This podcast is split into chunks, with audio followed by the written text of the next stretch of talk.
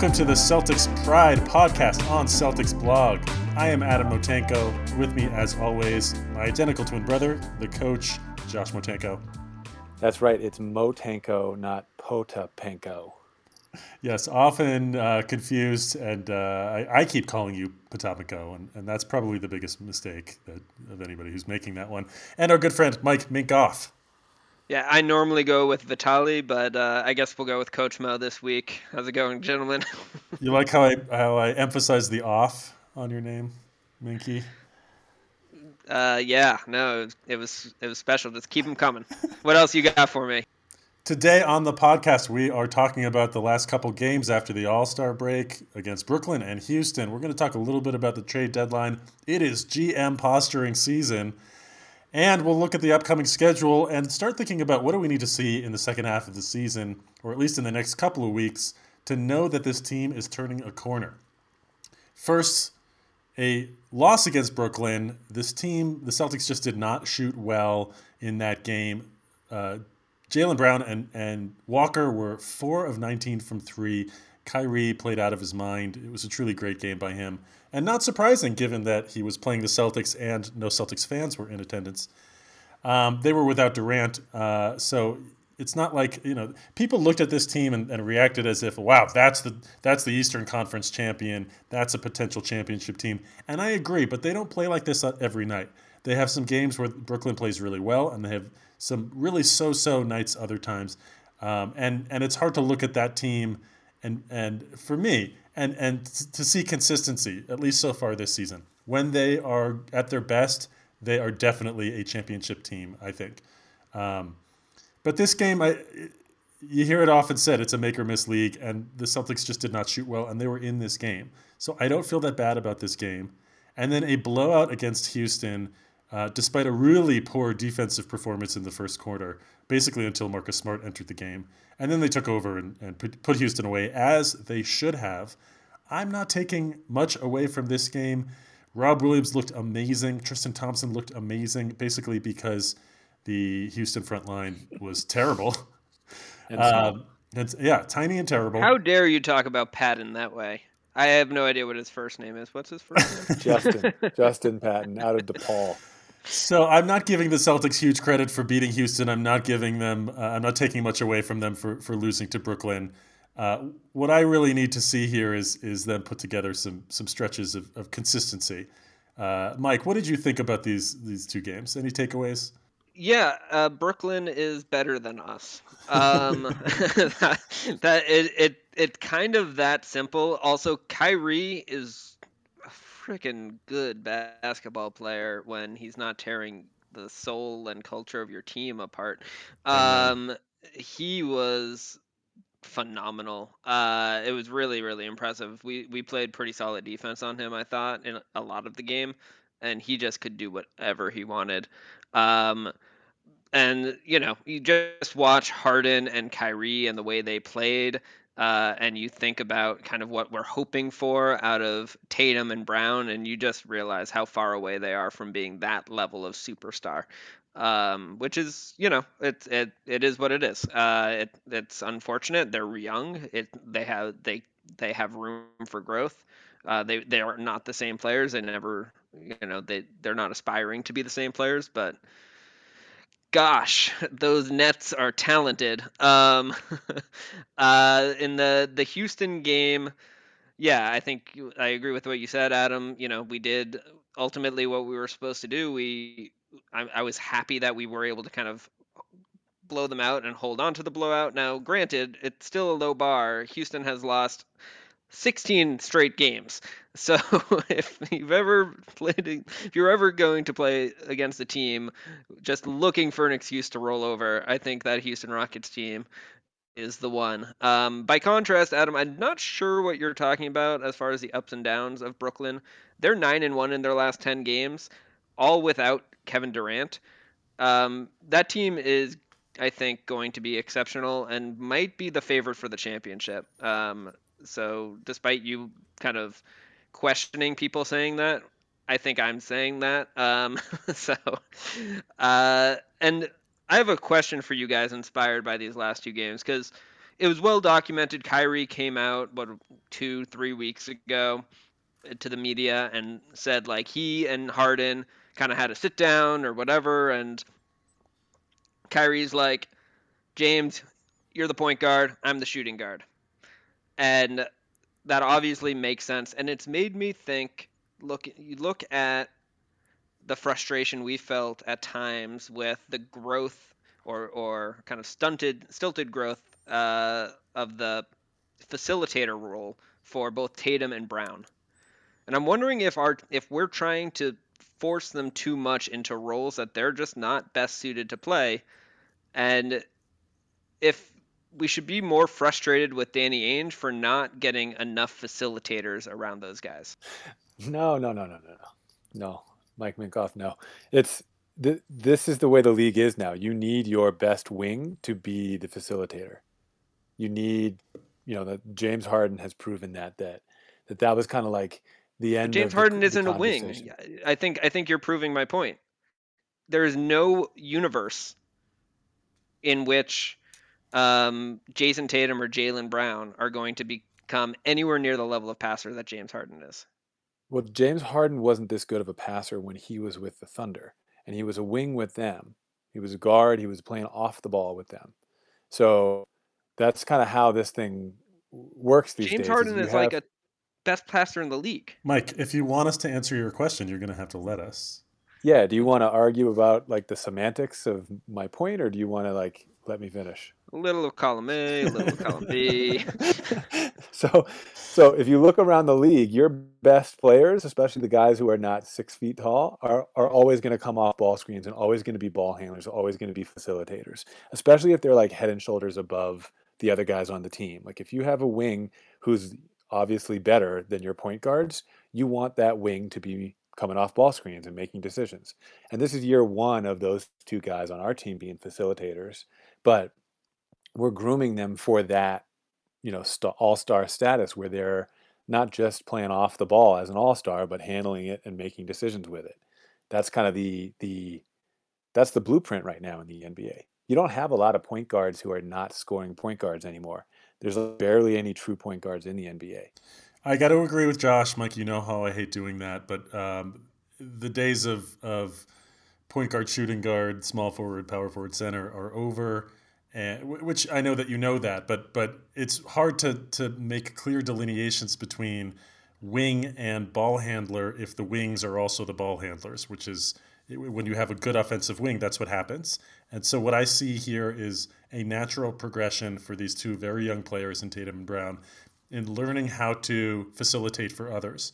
We've talked about how there was a an anonymous player on another team that mentioned that the the the scouting report is out on the Celtics, and if you stop the stop Tatum and Brown, you know that they're not going to be heavy facilitators. You could stop that offense, and it's actually not that hard to play against the Celtics.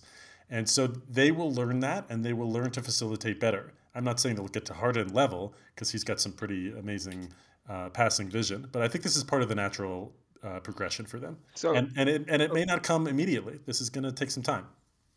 So, a couple, a couple of additional thoughts. Um, so one is, I'm not saying you don't develop their game as facilitators. You obviously do that, but I don't think like Kyrie can pass, but he's not a lead facilitator.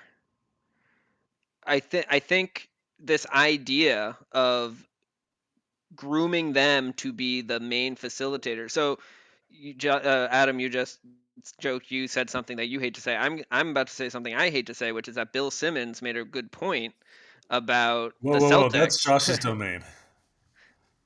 what what's Josh's domain? Talking about Uh, Bill Simmons. talking about Bill Simmons yeah, podcast. I know, I know. I'm sorry, Josh. I'm stepping on your toes. Nobody else listens to Bill Simmons. What's your point? Um, so Bill Simmons made a point about the Celtics and Clippers being similar in that they don't have people that really make the rest of the team better. I would say Marcus Smart does for the Right. Celtics.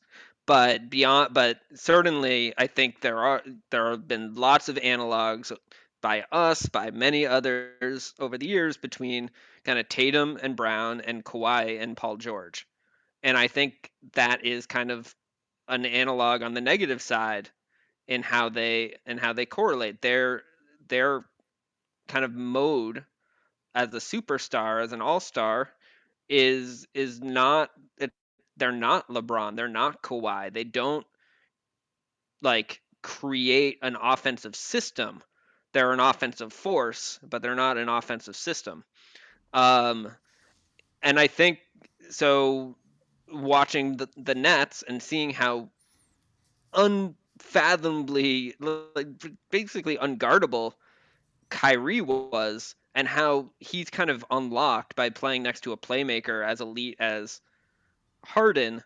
It, it actually makes me kind of think back to one of the reasons that I was a little disappointed when the Celtics and I and I li- like Kemba to be clear, but when Celtics signed Kemba, because I felt like an overreaction, and it felt like between Smart and Hayward, we actually probably had enough playmakers to position Brown and Tatum the way they needed to be positioned to kind of maximize their growth. So I don't know. I mean, th- these are kind of. Uh, I recognize this is a bit disor- disorganized um, thinking, but I do. I do have I do question whether like Tatum or Brown are really wired to be like a true lead ball handler for a, a really strong offensive system and structure. I don't doubt their ability to be like world class scorers. Yeah, I think they're both they're both more likely to develop that skill than someone like a Paul George. I think when they're 26 and 28 years old, you're not really going to have much of a point with this argument but they're so young. It's year one of them developing that skill, and that's the next skill to develop in in their all star status. You know, is, is and so it's it's just a matter of time, in my opinion. You're making some comments about like, well, if Hayward were here, that would have, you know, Hayward left. He was he was a ball mover for our team and always made good decisions at at the size where he could also come off ball screens really well. So I mean, that was a big loss in terms of this kind of conversation. But I mean, we're also just coming off a Celtics Nets game where Kyrie was top notch Kyrie. We remember that guy. We also remember another type of Kyrie. And, you know, I think it's only a matter of time before that Kyrie shows up with this Nets team, too. I don't think he'll sabotage that team like he did ours uh, because he's got his best friend on the team. I, that team is a team that I fear for sure. But, you know, it's, we don't, you don't always get this Kyrie that we're seeing now. So I don't want to overreact to like how unlocked he is with Harden and because I don't think he's always going to play well like this. Um, but you know, when when looking at like the last couple games and this Houston game, this was one I was actually worried about. You know, everybody yeah. on Twitter, all the fans, like I'm I'm Mr. Optimism. Everybody's complaining about every little thing. And I was ready. I was like going into that game, I was like, this is the kind of a game that if we lose, when that team is on a 15 game losing streak and they come to the Celtics and we lose to them, that would actually be a statement for me and a concern for me. And so I'm really glad that didn't happen. Mike, I, I think I'm hearing you raise a really interesting question. I don't know if this is intentional or intentionally brought up by you or not, but the question is whether in this day and age in the NBA, whether you need a, more than one or even one offensive facilitator to have a really strong offense. Um, can you have, uh, you, you, mentioned Kawhi, you mentioned Paul George. I'm thinking about recent championship teams, the LeBron teams in, in LA and Cleveland, Golden State last year. Um, I'm sorry, the, the year before last, uh, the Clippers with, with Kawhi, uh, not the Clippers, Toronto with, with Kawhi. Um, and but just on Toronto, their facilitator was Lowry. Yeah, yeah, yeah. Yeah. Um, and but but did they have many more facilitators? I mean, I think we can all agree that you, having facilitators and having a fluid offense that's the assumed way to win, at least with offense in the NBA. The question is, in this NBA, do you is that a requirement or not? LeBron is a, a phenomenal facilitator. I would actually. Uh, I would push back on the idea that Harden is a facilitator. I don't know if you you heard Kevin McHale on on uh, Max's podcast, but he was talking about Harden, who he coached, basically saying that guy's a scorer. That's his mentality. That's what he likes to do. And he had to tell uh, the other players on on his Houston Rockets team when he was the GM or the coach, like you got to understand, James Harden is is going to take those shots. that because he this guy scores. So the idea that now he's going to be a facilitator uh, and he's going to totally transform his personality because he's the best passer on that team because he's got Kyrie because he's got Durant. Obviously, he's doing that now. How long is that going to last? That's a real question for me. And and no, like, no, no, Adam. He's on. been doing that in Houston for years. He's been doing it to rack up assists and, and to get some other players involved, but but his primary focus has been scoring, and he has not been doing it in the same way in Brooklyn that he did in Houston. And Mike, I just to, just to respond to what you said about about uh, Brooklyn being phenomenal. This team play, in my opinion, they play up to their competition. So I just want to list you some some wins they've had this year. They beat Golden State. They beat Utah. They beat Philadelphia, Denver, Milwaukee, uh, L.A., uh, the Clippers. I mean, um, they've beat uh, the Lakers. They actually beat the Clippers twice. They've beat some really good teams this year, and they've lost to some really bad teams this year. They've lost to Detroit. They've lost to Washington two times. They lost to Cleveland two times back to back. They've they they're playing down to bad teams and they're playing up to good teams, and I think they played up to the Celtics. I, I mean, maybe um, some of the, a number of those losses for them were pretty early in the season. I think, you know, Josh.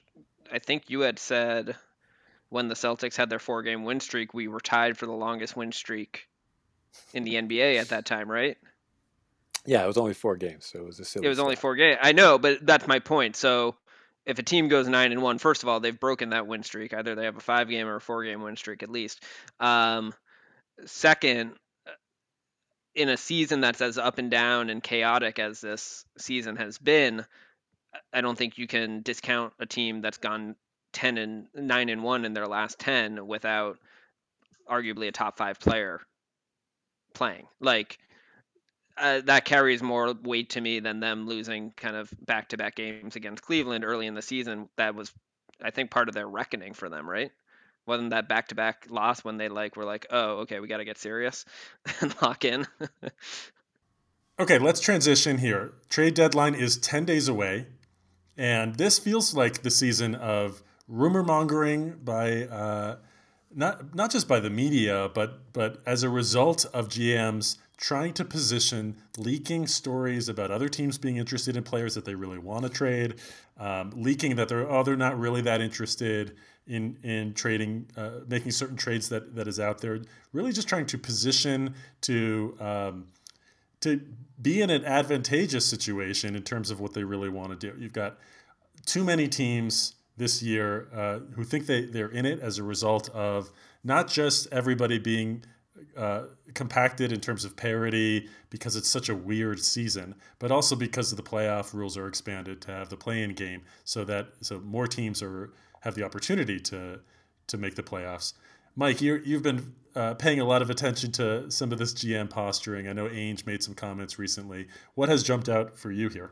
Well, it's just such a wonderful time of the year. Um, all the smoke screens, all the all the the fake the fake plans. Um, the idea that a GM uh, would come out on you know a radio broadcast and reveal the exact stance publicly of what his team intends to do uh, two weeks before the trade deadline or three weeks before the trade deadline. So Ainge was went on um, Toucher and Rich. Toucher and Rich, thank you. Uh, on Thursday morning, his weekly radio spot, and said, you know, it was more likely than not that the Celtics would use the TPE in the offseason. Um, oh, people freaked out. People were not excited to hear that, and it's uh, crazy because if Ainge goes and says, "Oh yeah, we are definitely going to use the TPE by this trade deadline," well, it turns out every other GM then has them by the you know what's, um, and and it just totally undermines the Celtics negotiating position in, in any of those conversations.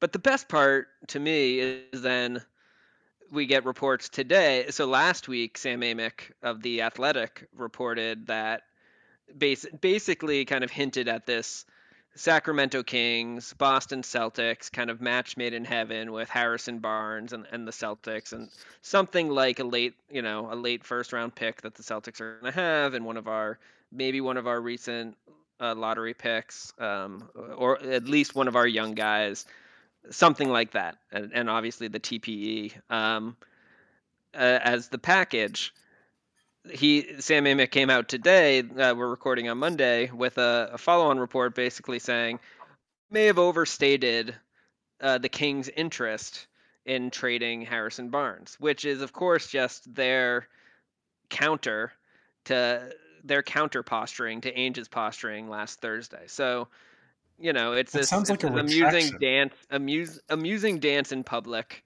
that the GMs do to say, "I'm less interested than you are in this deal that we both want to do."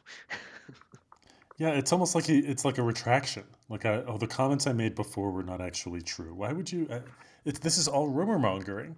Well, Like, basically, that sounds like he's got a, an in with somebody, and they said, "Hey, you have to say this, or else the relationship isn't good." You know, I'm not gonna, I'm gonna stop feeding you information. Yeah, absolutely. I mean, I, they probably didn't frame it that way. He Right. he probably just knows where his bread is buttered, Exactly. right? He says, "No, could you actually say this this time?" exactly. yeah, and, and Sam, I- Sam Amick, Sam Amick used to be a Kings reporter. Like he, he came up through Sacramento, so I'm sure he's pretty Oh, okay. pretty well plugged in there. I listened to that entire Ainge interview, um, and and after the fact, people like Toucher and Rich freaked out. They were the ones that that really promoted that. Uh, he's talking about using the TPE in the off season. Uh, people on the our Celtics blog Slack were frustrated with those comments. I found nothing out of place, upsetting, disingenuous, or anything about Ainge's comments. It was all totally reasonable to me and, and fully expected of somebody in his position. He's not going to tell us what he's going to do, and and he's he has seemed to me reasonable in, in all of his comments and the way he frames them, including that one. I mean, that was framed in, in I think he'd like to make a deal now. It's just what what does he think is going to happen? That that that likely it will be used in the off season. And, and and let me just say, I think it's more beneficial to use it now. There's more flexibility in the off season for sure, and a ton more competition. And I think the competition outweighs the flexibility in relation to those two factors now. Yeah, I'm not, I'm not sure that the flexibility of the off season is. I, I I think there are opportunities now that could that could replicate enough of that flexibility.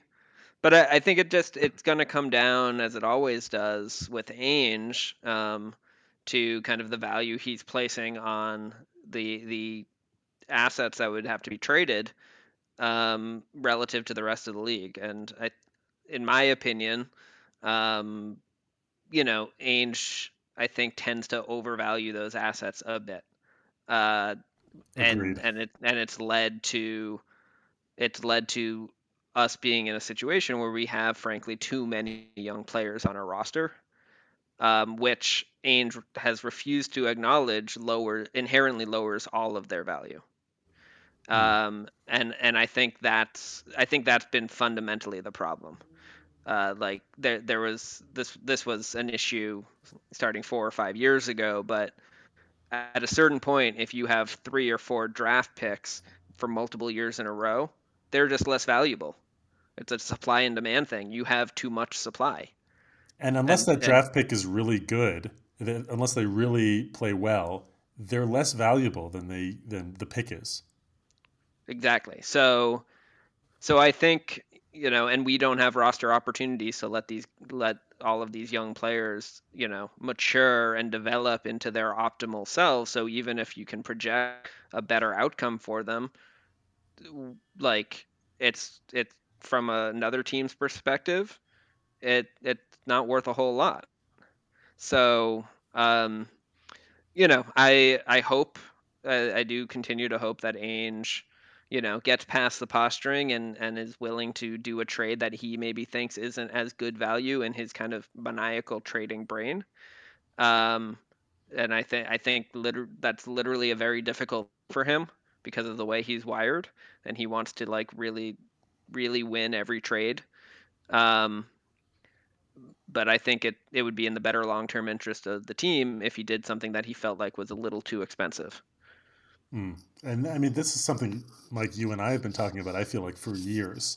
This consolidation of assets thing, paying more than you think you should, especially if you overvalue players, um, because you need top level talent and you have so many assets. If Ainge is really overvaluing the players, which I, th- I agree with you, I think he does. And I think it's real. I think he actually really likes these players. And I think he is, um, other than the Kyrie trade, he has actively chosen to go the, and it may be because of what else has been on the market. He's actively decided that he's just going to draft and, and create his team um, as a, a homegrown um, constellation here. Um, what is clear is that fans are just so unhappy with this. And, and Josh, I wanted to throw it to you and, and ask you the question. If we, I mean, all along I've been saying fans are overvaluing this TPE. We're not going to get the value that they think we are with it. It's not as valuable as they think it is. I don't actually expect us to to get a really good player. I've been saying this all along. It's going to be it's going to seem like a disappointment disappointment based on expectations. Josh, if we don't make a, a trade that really shifts uh, the competition level of this team this season, what's going to happen? What's the, what, what's what are the fans' reactions going to be? Uh, well, first of all, the you know this whole idea of consolidating assets, I, I think we're in a different situation now than we were in the last time we were consolidating assets. Right back in 2007, we had Al Jefferson, we had Tony Allen, Delonte West. Uh, we had Gerald Green, we had Sebastian Telfair, we had Ryan Gomes, we had all these young guys. You're, are you going back to KG? yeah, we consolidated them to get KG and Ray Allen, right? And so that's you had to make that move then because we were an average team. We were like young and not very good. Right now we're young, but we're good. We're this is a good team. This is a playoff team every single year with really young players. And so the idea of having to make a move to consolidate the assets, I don't necessarily agree with with the circumstances right now, um, because I think, you know, speaking about what the fans' expectations might be, like the what ifs, like what if he doesn't make a trade? What if we don't use the TPE? Right? Obviously, people are going to continue to freak out, and I mean, this is this is a time when Twitter has gotten worse since COVID you know everyone's so irritable everybody's so uh, overreacting that you know that it's just gotten it's gotten worse. We're gonna that's gonna continue to happen when, sure i'm pretty sure that's always been twitter. I, I i mean it's it's to the point now where like I, just in general i mean we all know that we're more irritable i think. We all know we that we have people around us at work or at home who are more irritable. It's just the nature of things right now and so we're ready to overreact if Ainge doesn't use the TPE or doesn't make any trade. You know, we're, we're sitting here week after week talking about Harrison Barnes. I don't think we're going to make a trade for Harrison Barnes. I think it's more likely we don't. And what if we can actually grow the best supporting cast for, Tate, for Tatum and Brown with these young guys that we have? You know, what if Robert Williams and Romeo Langford and Nesmith and Pritchard are, are like the guys that rise out of that group and can be like num, you know options number four, five, six, and seven on a playoff team in two years, right? And and we're actually using those guys to complement our stars the right way. We think that we have to make this move, and it's kind of a gut reaction time sometimes. And and what if that doesn't happen? You know, what if we don't consolidate these assets? I think it's going to be fine. I think it's actually going to be pretty good. Are we going to win a championship? Nobody knows, right? So we're all therefore we're all just ready to do make whatever move to get someone who's better than the guys we have right now. But in two three years i don't know if that guy's still going to be better than the guys we have right now. Yeah i th- i think there's a for me there's a few things josh. I, I get what you're saying and I, I, you've been making this argument and i understand where it's coming from and why you're making it. Um i think you know i do worry for you maybe it doesn't feel like two years and and counting on the development of these young players is a big deal. I don't know if that's true for Tatum and Brown, and I definitely care more whether they th- agree with that versus you. in in this grand, grand equation. You know, they've been to the Eastern Conference Finals three out of the last four years. If they feel like the team is taking steps back, just to maybe get back to the same place they were, instead of making clear efforts to take a, a clear step forward, that could inform their decision on the next contract. Like they could start pushing their way out. We've seen things like this change very quickly in the NBA recently. So I don't want to just because they just signed extensions, I don't want to take their status with the team for granted. Um, so that's that's probably the chief concern I have. But So beyond that, Can I just comment real quick Yeah, go that? ahead, please. Yep. Th- because I think that you know Keith Pierce was on our, our pod last week, and he was concerned that, Keith, about Keith, that. Keith Smith. Oh my God, Keith Smith. Ah, sorry, Paul Pierce. Um, and and and I don't know if that concern is as realistic as like if we make a, a deal or two deals in the next year or two that don't pan out. I think you're going to see Tatum and Brown leave quicker because now we've done things and lost assets and and it hasn't worked. Rather than if we just stay the course and let continuity and consistency and development and growth of these young guys, you know, turn turn someone else into another serviceable player or, or borderline all star player. Yeah, they will Yeah. leave. They will leave because the team is not good when they are thinking of leaving, not because uh, uh, the team didn't do enough two years prior. I, I mean, I don't think any of us know. I mean, you can assert that if you want. I, I don't think we know. You're right. We don't know, but but players don't leave good teams when they're really good, Except because for Kawhi Leonard. except for Kawhi Leonard, sure. Like players and leave James. teams all the time for like reasons that we don't ever fully understand. Like I don't know. I mean, uh, by all accounts, Brown and Tatum really, really like being Boston Celtics. Yay, good. um, I just want us to keep it that way. But I agree, Josh, that we don't want to make dumb moves.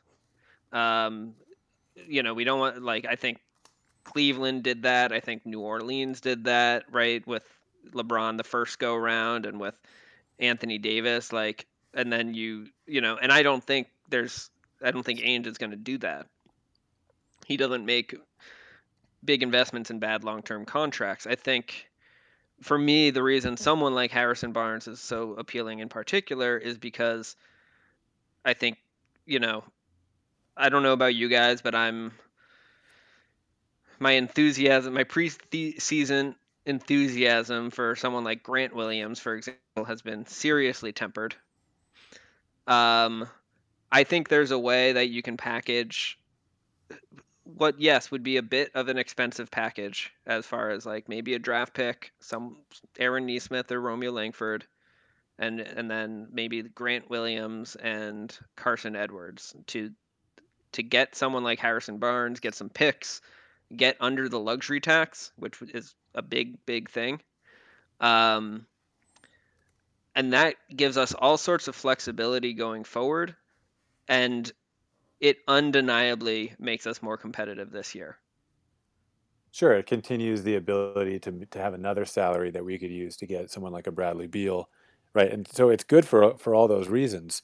But you know, Trader Danny actually doesn't make as many trades as people kind of think he does, and I think the reason for that is because he's not looking for he's looking for the right deal all the time. And so by not making the deal a lot and not you know making bigger deals in this past offseason and instead just getting Teague and Tristan Thompson, you know, people can be upset about those things all day long, but what if he's right? What if he's right?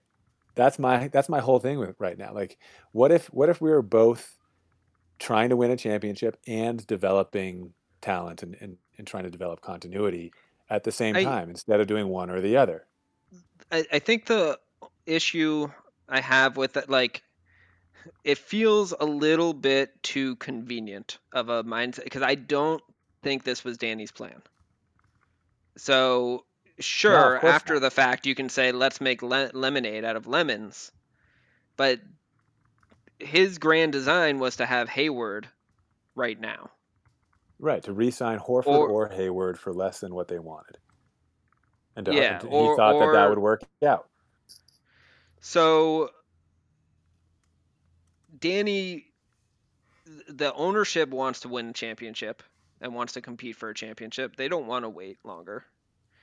Um I don't, you know, I just don't believe, you know, this ownership group. Do you think they want the Lakers to have more championships than the Celtics?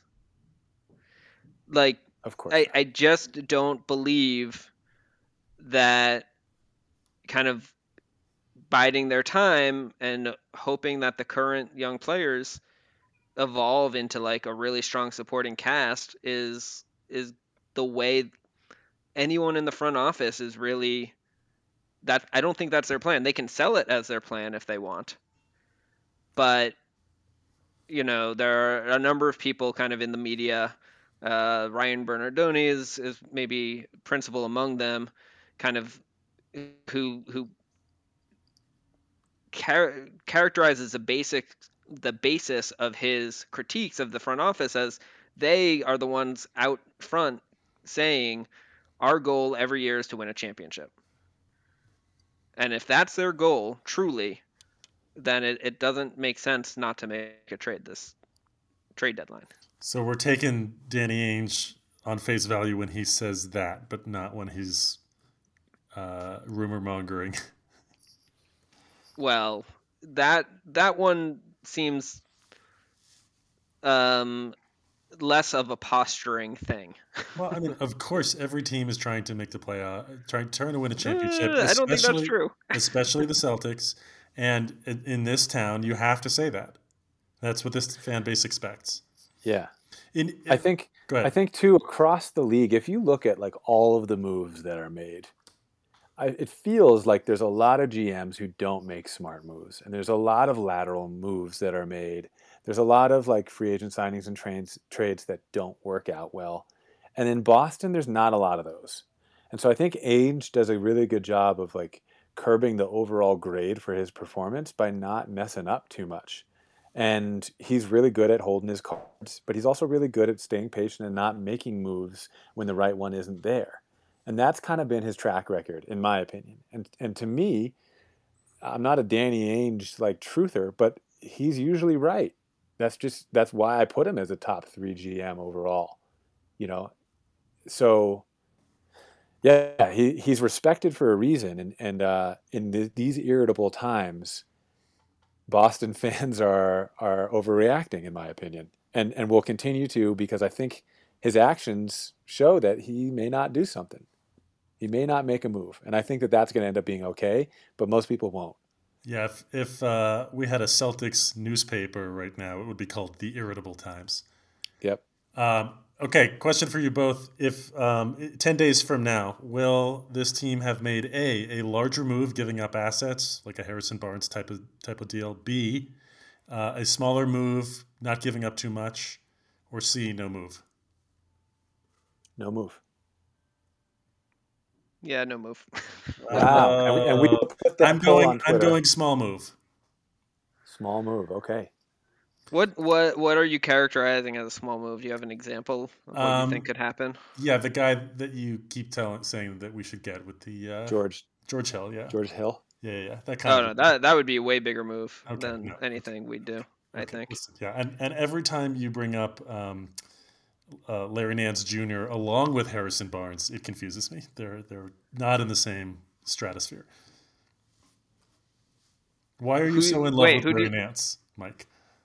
He's a really, really, really, really good defensive player. He's been he's and he's high energy, a good rebounder. He's not as good a shooter. He's, he's Um, gotten better. He can he can now shoot a three, which is surprising. but he's I mean Harrison Barnes isn't all isn't like an elite player. I think this is Josh's point. It's not like like I think let's not get carried away with how good Harrison Barnes is either. He's I mean, like he's a modest upgrade All-Star over level. Shemi. No. What? No, no, no. Harrison Barnes is a level below All Star. A full sure, level. He's a he's a starter in the NBA. That's a level below Good all starter. like he's he's he's a he's an interchangeable starter. He's a solid NBA player, but he's not he's definitely not an all-star. Like he's definitely not on he's not a fringe all-star. He's nowhere close to that conversation. Um he's a solid guy. Like his shooting isn't that spectacular. Shem, if you look at the numbers this year, I think Shemi's numbers probably look better on a per minute basis. Um So Wow. like yeah i mean I, I i think i think this is josh your point right like people are getting a little exuberant about like i think harrison barnes is a really good for what this team needs um which is why i'm excited. I also think he helps us alleviate um a glut of too many young players that at best aren't going to have real opportunities to fulfill their potential on our team. Um, and I think he gives us long-term maneuver maneuverability, both because of his positional uh, versatility, because of his contract if we end up needing to move him, or that positional versatility if we retain him and have to decide to move other players. Um, so to me, he's he's a really nice target to get, and I think Larry Nance Jr. hits a number of those as well. He has an even lower salary, um, lo- which means we'd have to send out less to get under the luxury tax, which is appealing.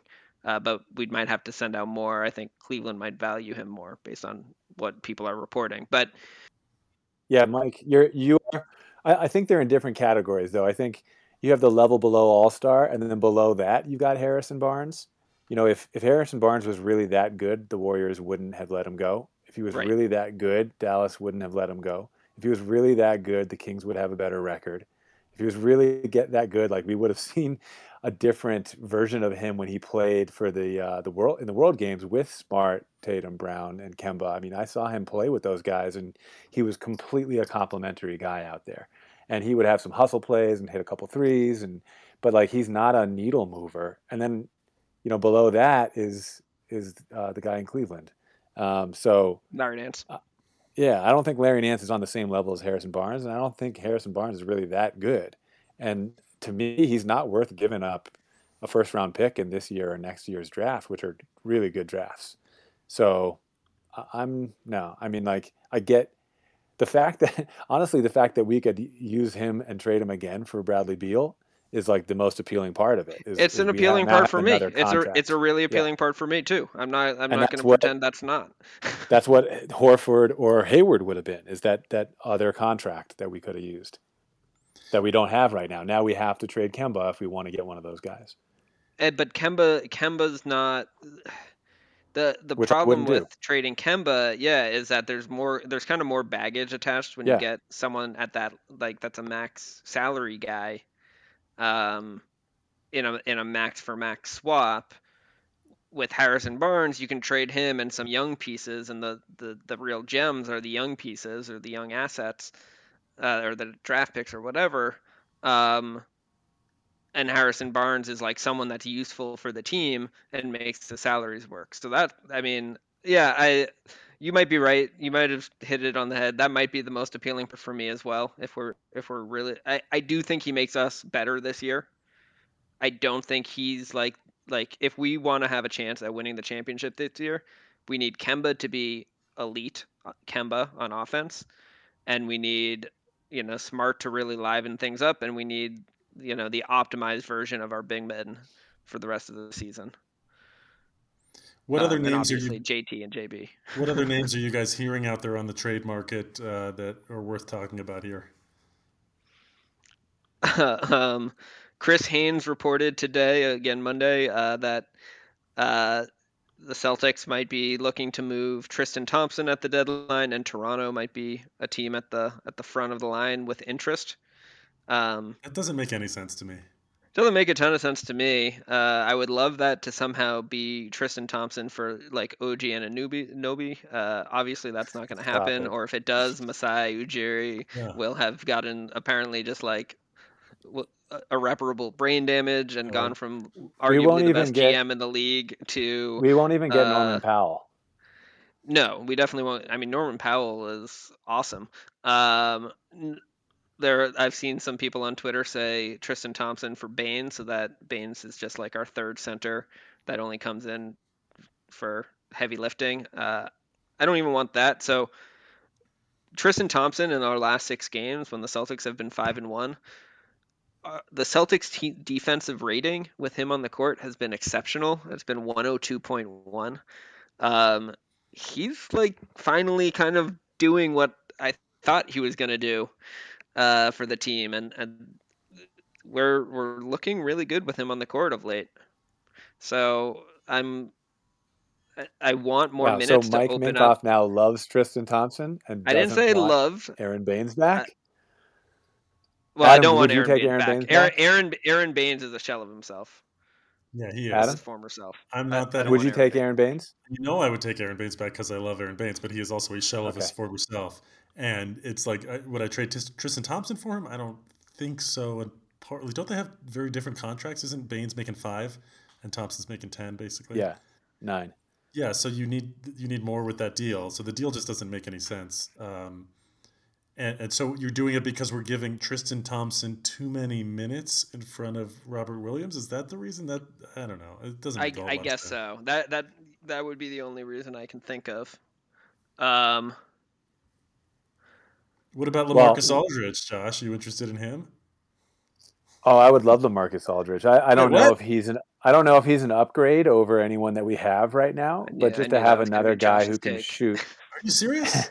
Speaking of Anyone- shells of former selves, No, I mean the time to get LaMarcus Aldridge was was two, two years, years ago. ago. right now, it's like you're getting Celtics version of Shaq or Celtics version of Gary Payton.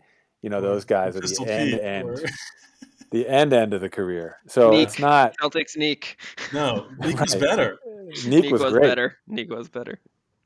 So this LaMarcus Aldridge is, is a shell of himself. But you know, in this backup backup big man role that Ainge has been kind of cultivating and revamping each year with the the Greg Monroe, which turned into the Enes Kanter, you know, which now turned into Tristan Thompson. Offensive rebounding has always been the priority for that position. And at some point, I wonder if that changes to, you know, we'll just take some shooting over that.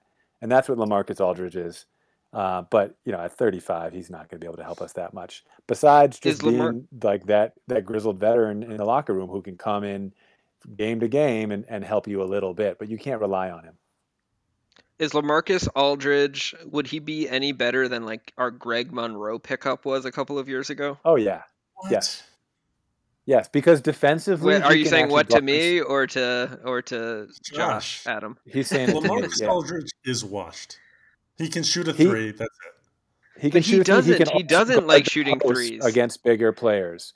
He can guard the post against bigger players better than some of our smaller centers can. He can't switch on a pick and roll. Are you and not- calling? Are you saying Aldridge is our Embiid stopper? Yeah, exactly.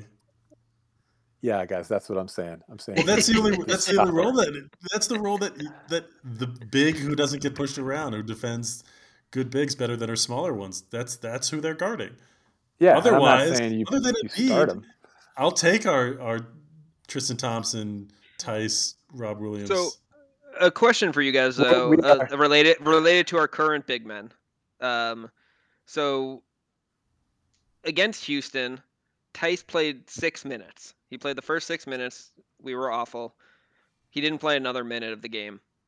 Brad Stevens said after the game that he had a conversation with Theis.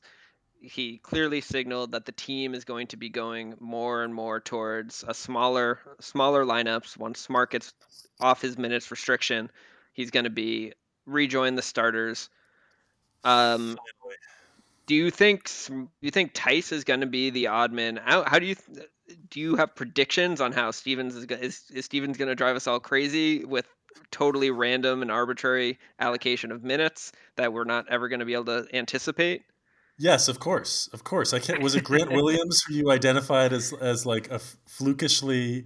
I, I mentioned he was out of the rotation now. Oh no, Nesmith, right? Nesmith is out. The first one on the chopping block was Nesmith when Smart came back at all. When Smart gets more minutes, then it's going to be Jeff Teague. No, no, no. So I- I don't- hold on. No, what, what I'm saying is, at one game that Nesmith was not in the rotation, I was like, he's out, and you guys were like, oh, it's one game, it's one game, it's one game. And I think a similar thing happened with Grant Williams recently. And and Mike, you've been like, what's what's going on here? This is how Stevens runs his rotations. It's maddening. It's confusing to players. It is maddening. That's and that's this that's the norm. That's how it's always happened. So in, what's going to happen um, here, and well, what's going to happen here is it's going to be maddening like that also. But I think if I were the coach of this team, just this season, I'd be resting guys way more than than Stevens is. Pick two centers to play that game and rest the other. Theis Theis is, is he gets injured. Rob Williams gets injured. Like all of these guys could use some rest this season. Nothing wrong with with keep playing Theis six minutes and and and that's it in in one game. We've officially gotten to the end of the podcast here, where we're talking about LaMarcus Aldridge and we're talking about how maddening the Stevens lineups are going to be as he's cutting them. Like it's it's the only reason that he's not going to play guys that he trusts above other guys that would be Theis over Rob Williams, that would be Smart over all the other guards. Uh, it's it's as if someone like really starts to surprise and we're getting close to the playoffs. So like as Robert Williams continues to develop, this is his year. That's when you could see Theis and Tristan Thompson get less minutes. You know when it really matters. Um, but other than that, we're going to play the guys no matter what their size is or position. We're going to play the guys who Brad Stevens trusts, and a lot of times that's Daniel Theis and uh, Semi Ojeleye. Playoff Shemi, here we come. Oh boy. Okay. I, Um, I, I think I, I think I'm going to transition us here, guys, because I think we're going to see a Robert Williams start here in the next game up, Hey. up against Rudy Gobert in the matchups. Um, so, and I think that this is a good time to shake things up a little bit and try that and see how he does. you want to so- you want to make a bet on that, Josh? No. yeah, I wouldn't. I wouldn't bet on that. I'm pretty wanna- sure Time Lord won't start. Yeah, Not I want to call on the podcast, and if it happens, then I get to be the lucky man. Uh, but I don't want to lose anything in a bet now, because this is a big game against Utah. This is, It is. this is this this game coming up. game. Uh, you know, as this podcast drops today, right on Tuesday, This and it's it's the best team in the NBA coming off of a loss, so they're going to be rearing to go. Um, They've been struggling this- a bit too. They had a little schneid before the All Star break. And So- Donovan Mitchell has a thing going on. He's he's the other guy that nobody talks about, who seems like he's really close to both Tatum and Brown. Um, you know, everyone talks about Bradley Beal, but Donovan Mitchell is low key like the other guy who I feel like if he ever were to leave Utah, he would strongly consider teaming up with Tatum and Brown. And he, I think, plays well against us and uh, tries to to beat us. He, I mean, he's he's he has a little extra coming out against Tatum and Brown because he's another young guy in the same uh, generation who's trying to make his name a name for himself. When maybe he sees our guys getting a little bit more love, especially Tatum. Um, what do you guys think about this Utah game? I think it's big, um, partly because um, they're playing so well. We need to be playing well against good teams. I don't need the Celtics to beat Utah. I need them to play a, a 48 straight minutes of good defense against Utah, and and an offense that even even when it sputters, um, they're running their offense and they're not settling for your turn, my turn stuff. And part of the reason that I need that to happen is because you're playing Cleveland afterwards um, and then at home against Sacramento and Orlando. So three teams that are not very good. Those should all be wins. I need this team to start beating the teams they should and playing well against the best teams in the league. Yeah, exactly. I was going to say the same thing. That the, you have a back to back here where we see Cleveland right after Utah, and I, you know, obviously Kemba's not playing in that game. I don't know if you guys have heard if Marcus Smart on his rehab timeline is playing in back in the second night of back to backs. But that would be something to look for. And And that includes travel too. Right. And so, you know, that's a again, that's a big game, that Cleveland game, because it's the second night of a back to back. And I've I have been enjoying seeing the young guys who don't play much just play like super frisky. I mean, Carson Edwards is out there and Nesmith's out there. They're just rearing to go. And if we can bottle that up and control it a little bit, we're going to need that in, in the second night of a back to back, like with this Cleveland game. Um, or when we play worse teams and we just want to rest some guys a little bit more. They all have to be wins. You're right, Adam and we have a lot of games and not a lot of nights here coming up you know going further than just this week but four games this week alone This team has had some time off. They've had time to practice, really for the first time this year. They're pretty healthy right now. Thompson and Teague have no excuse at this point. They've had time to adjust to this team, to, to what their roles should be on this team. This team needs to show consistency. They need to, to put together 48 straight minutes, especially on D. I haven't seen that yet all year, and I need to start seeing that to feel like this team Oh. has a chance to be a playoff contender this year. For you guys, what in the either in the next four games or in the next two to three weeks, what are the signs that you're looking for to see that this team is turning a corner to being a real contender?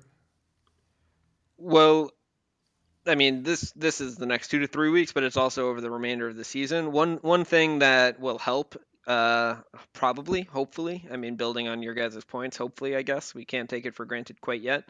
Um, the Celtics start showing the consistency that we're that we're yearning for. Celtics have the easiest remaining schedule in the NBA. Really? Um, they are, Yeah. uh, yeah, they have the easiest strength of, of schedule remaining. Actually, the Jazz are next up at the top of the league. Let's see, eh, no one in our division except for the Knicks. So maybe the Knicks won't stay up. Hold on, let me just- so long. Let me just let out a huge sigh of relief. Oh my god. Yeah. So uh, the Celtics, the Heat, notably also in our neighborhood. The Nets also in our neighborhood down uh, with the easiest schedule. Probably just teams in the East that only have to play teams in the East. Uh, but so yeah, so that is a huge sigh of relief. I mean, the games are going to come, you know, hot and heavy.